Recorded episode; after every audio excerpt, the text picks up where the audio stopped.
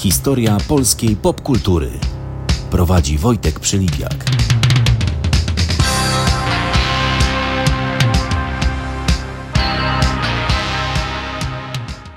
Hej, cześć. Tu Wojtek Przylipiak, e, a to jest moja autorska historia polskiej popkultury. W dzisiejszym odcinku o polskim kinie dokumentalnym, polskim filmie dokumentalnym. E, no nie ukrywam, że od lat y, jestem fanem nie tylko polskiego kina dokumentalnego, ale, mm, ale światowego, mm, ale polskiego w szczególności. I to nie tylko współczesne e, kino dokumentalne, które jest bardzo ciekawe, ale też y, filmy sprzed, mm, sprzed kilku dekad.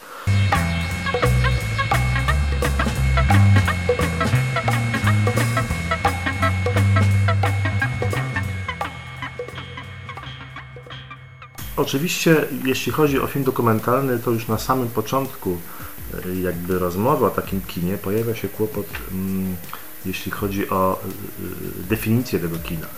Mm, no bo ktoś powie, że to jest po prostu zapis prawdy, bez ingerencji reżysera czy twórców filmu, no ale z drugiej strony przecież postawienie chociażby już tylko kamery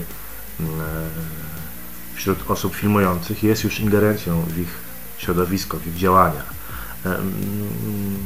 Po raz pierwszy to pojęcie kina dokumentalnego pojawiło się w połowie lat 20. XX wieku. Szkocki filmowiec John Grierson e, e, użył go wobec filmu takiego etnograficznego Moana Roberta Flaherty'ego. E, właśnie wtedy użył pojęcia kina dokumentalnego, no ale przecież czy dokumentem w pewnym sensie nie były już te filmy wyświetlane podczas pierwszego pokazu kinowego w historii, w historii świata, czyli braci Lumière w Grand Café, w salonie indyjskim paryskie Grand Café w 1995 roku XIX e, wieku, kiedy widzowie, którzy zapłacili jednego franka, e, obejrzeli m.in wyjście robotnic z fabryki w Lyonie i wjazd pociągu na jedną ze stacji kolejowych. Więc to już były takie zapisy rzeczywistości, czyli de facto no, w pewnym sensie, w dużym sensie kino dokumentalne. Y, ono też zresztą powstawało mm, już przed I wojną światową w Polsce. Mm, liczy się, że mm, powstało wtedy około 400 filmów w Polsce. No oczywiście przetrwało y, niewiele. Mm, wśród nich na przykład powstawały takie, no przede wszystkim zapisy rzeczywistości. Kluczowy był wtedy ruch, no bo kino jakby opierało się na, na ruchu, na działaniu. Tutaj takie filmy y, takiego autora jak Kazimierz Proszyński, na jego słynne zdjęcia z Warszawy y, sprzed, sprzed wojny. Y, jeszcze taki, taka ciekawa postać, nazywany szalonym reporterem Jan Skarbek-Malczewski, Mm, który robił mm, zdjęcia z procesów między innymi sądowych. To też wtedy była taka popularna dziedzina jakby w jakimś sensie kina dokumentalnego. Jako pierwszy w Polsce robił zdjęcia lotnicze, filmował działania podczas I wojny światowej. Co ciekawe też na przykład organizował dla bogaczy w restauracji Oaza um, pokazy kina pornograficznego. Ale wracając do, do, kina, do kina dokumentalnego, no to faktycznie już przed tą wojną zaczęło, się, zaczęło się mocno dziać w kinie dokumentalnym. Oczywiście szybko ono e, zaczęło się opierać na, na aktualnościach i szybko zaczęło też być propagandowe. No tutaj podczas wojen oczywiście już to się zaczęło, ale po wojnie też. W przypadku PRL-u, jeśli mówimy, to oczywiście w dużej mierze było to kino propagandowe, ale nie tylko. E, no i właśnie te różne bardzo rodzaje kina, o nich opowiada bardzo ciekawie w fantastycznej książce, choć nie do końca łatwej, takiej przystępnej, Mirosław Przylipiak, czyli specjalista od, od kina, wykładowca na Uniwersytecie Gdańskim, w swojej książce Poetyka kina dokumentalnego. On tutaj przytacza no, wiele różnych sposobów e, opowiadania poprzez film dokumentalny próbuje wykreować definicję. Ona jest dosyć skomplikowana tak naprawdę, ale sprowadza się do, do takich prostych zasad, że, że, że, film dokumentalny to film, który prezentuje wycinek pewnego świata, kompletnego świata, gdzie ingerencja jest elementem struktury filmu albo ingeruje, ingeruje się, by wyzwolić pewne zachowania albo stan przed pojawieniem się E, ekipy filmowej. I tutaj podaję wiele przykładów bardzo różnego podejścia do kina dokumentalnego, bo jest na przykład Dworzec Krzysztofa Kiślowskiego, czyli obraz z 80 roku, 1980, który został nagrany na dworcu centralnym, nowo otwartym wtedy w zasadzie ukrytą kamerą. No, Krzysztof Kieślowski filmował przede wszystkim nocą, więc to jest bardzo ciekawy przykład. E, drugi to portret filmowy, inscenizowany. To ważny film Wanda Gościmińska-Włókniarka 1975 roku. No, inscenizowany film dokumentalny Wojciecha Wiśniewskiego zresztą. Mm, kolejny przykład to taka kreacja na poziomie przemyślanej konstrukcji, montażu, czyli wstrząsający film Marka Koterskiego też z połowy lat 70 E, lekka tkliwość, który opowiada o pracy lekarzy, o etyce, mm, etyce lekarskiej. E, też taki bardzo mocny film, e, takie home video można powiedzieć, czyli takiego pięknego syna urodziła Marcina Koszałki z połowy lat, mm, znaczy z końca lat 90. No w swojej książce mm, Poetyka kina dokumentalnego Mirosław Czylipek podaje jeszcze kilka innych ciekawych przykładów, na przykład Grzegorz Królikiewicz w Niepłacz za pomocą niezwykle kadrowanych zdjęć, ostrego, kontrastowego oświetlenia, surowego, starannie wyselekcjonowanego dźwięku zamienia prostą obserwację w zapis płód y, zachowań. Piotr Szulkin w życiu codziennym, 75 rok, monstrualnie wyolbrzymiał niektóre efekty w ścieżce dźwiękowej, dobierał mało kontrastową taśmę, kadrował bohaterów bez głów, wszystko aby osiągnąć efekt zubożenia przez, yy, życia przez pracę.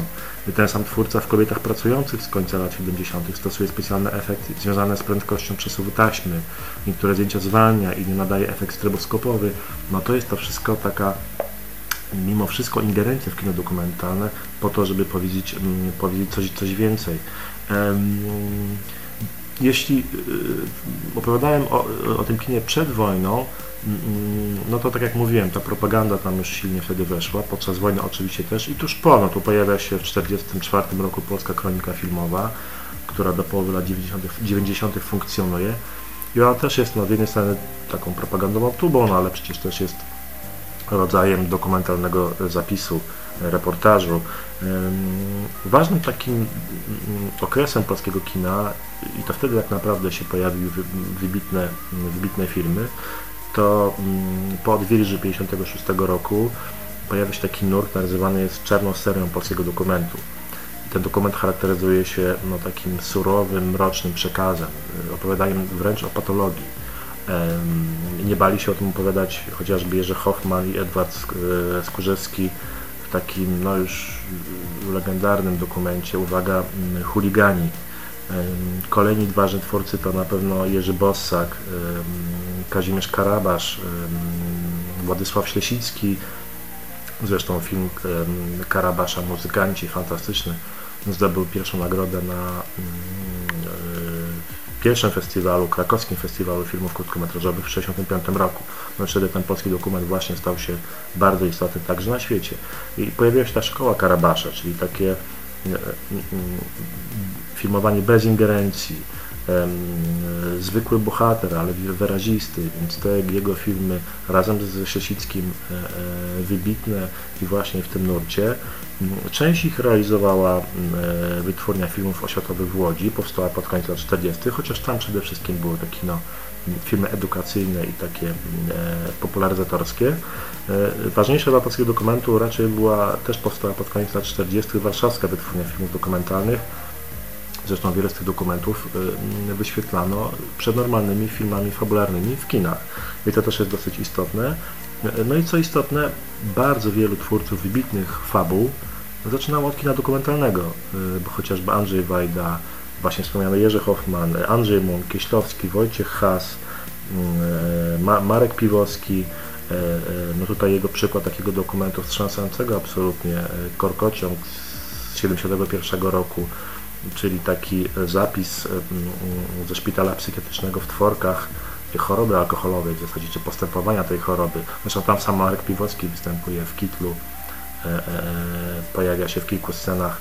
Mm, mm, Marcel Łoziński to kolejna taka bardzo ważna postać polskiego kina dokumentalnego mm, i tu już przechodzimy do lat 90. i do mojego jednego z ukochanych dokumentów w ogóle polskich, czyli Wszystko może się przytrafić, to jest 95 rok.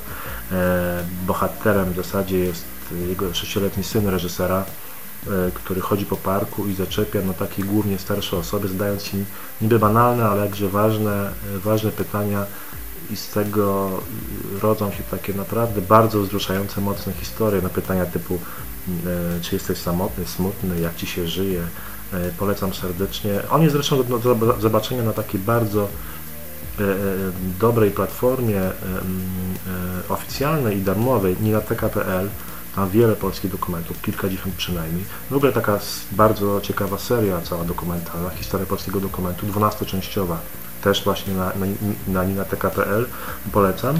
Tam między innymi jest odcinek o kinie polskim dokumentalnym lat 90., bo oczywiście kino przeżywało pewne załamanie na skutek zmian ustrojowych ale między innymi telewizja trochę to kino dokumentalne ratowała i przecież chociażby nominowany do Oscara 89 e, mm od Europy, też Łodzińskiego, też z jego synem, później nagradzane Usłyszcie mój krzyk Macieja Żygasa, fotoamator Dariusza Jabłońskiego, czy Syberyjska lekcja Wojciecha Storoja, to ważne kino lat, y, lat 90.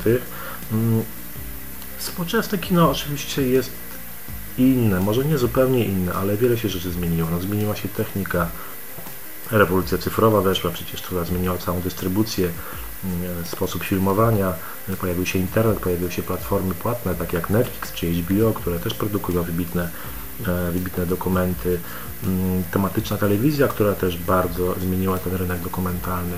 No, pojawiło się też kilka, no dla mnie takich mniej jakby ciekawych, ale popularnych rzeczy, jak y, cała machina reality show, czy takich telenowel dokumentalnych.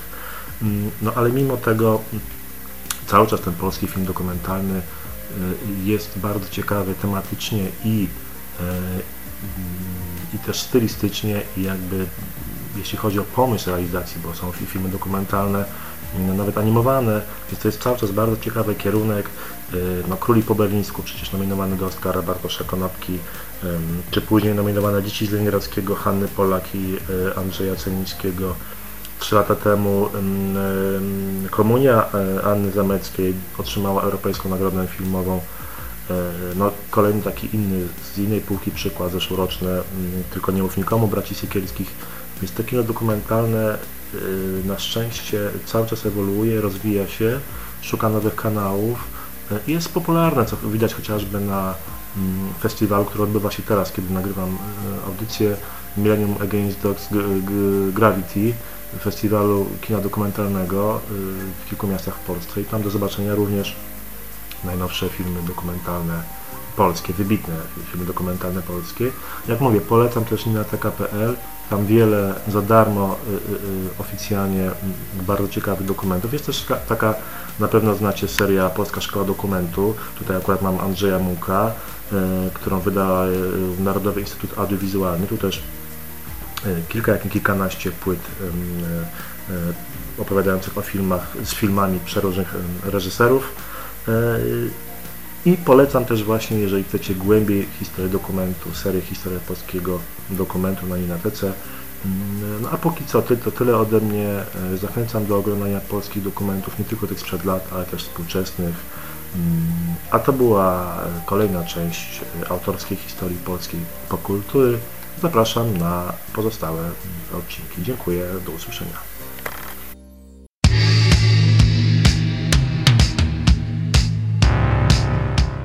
Historia polskiej popkultury. Była to audycja Wojtka Przylipiaka.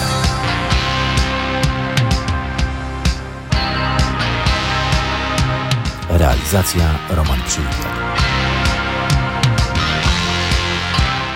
Zrealizowano w ramach programu stypendialnego Ministra Kultury i Dziedzictwa Narodowego Kultura w sieci.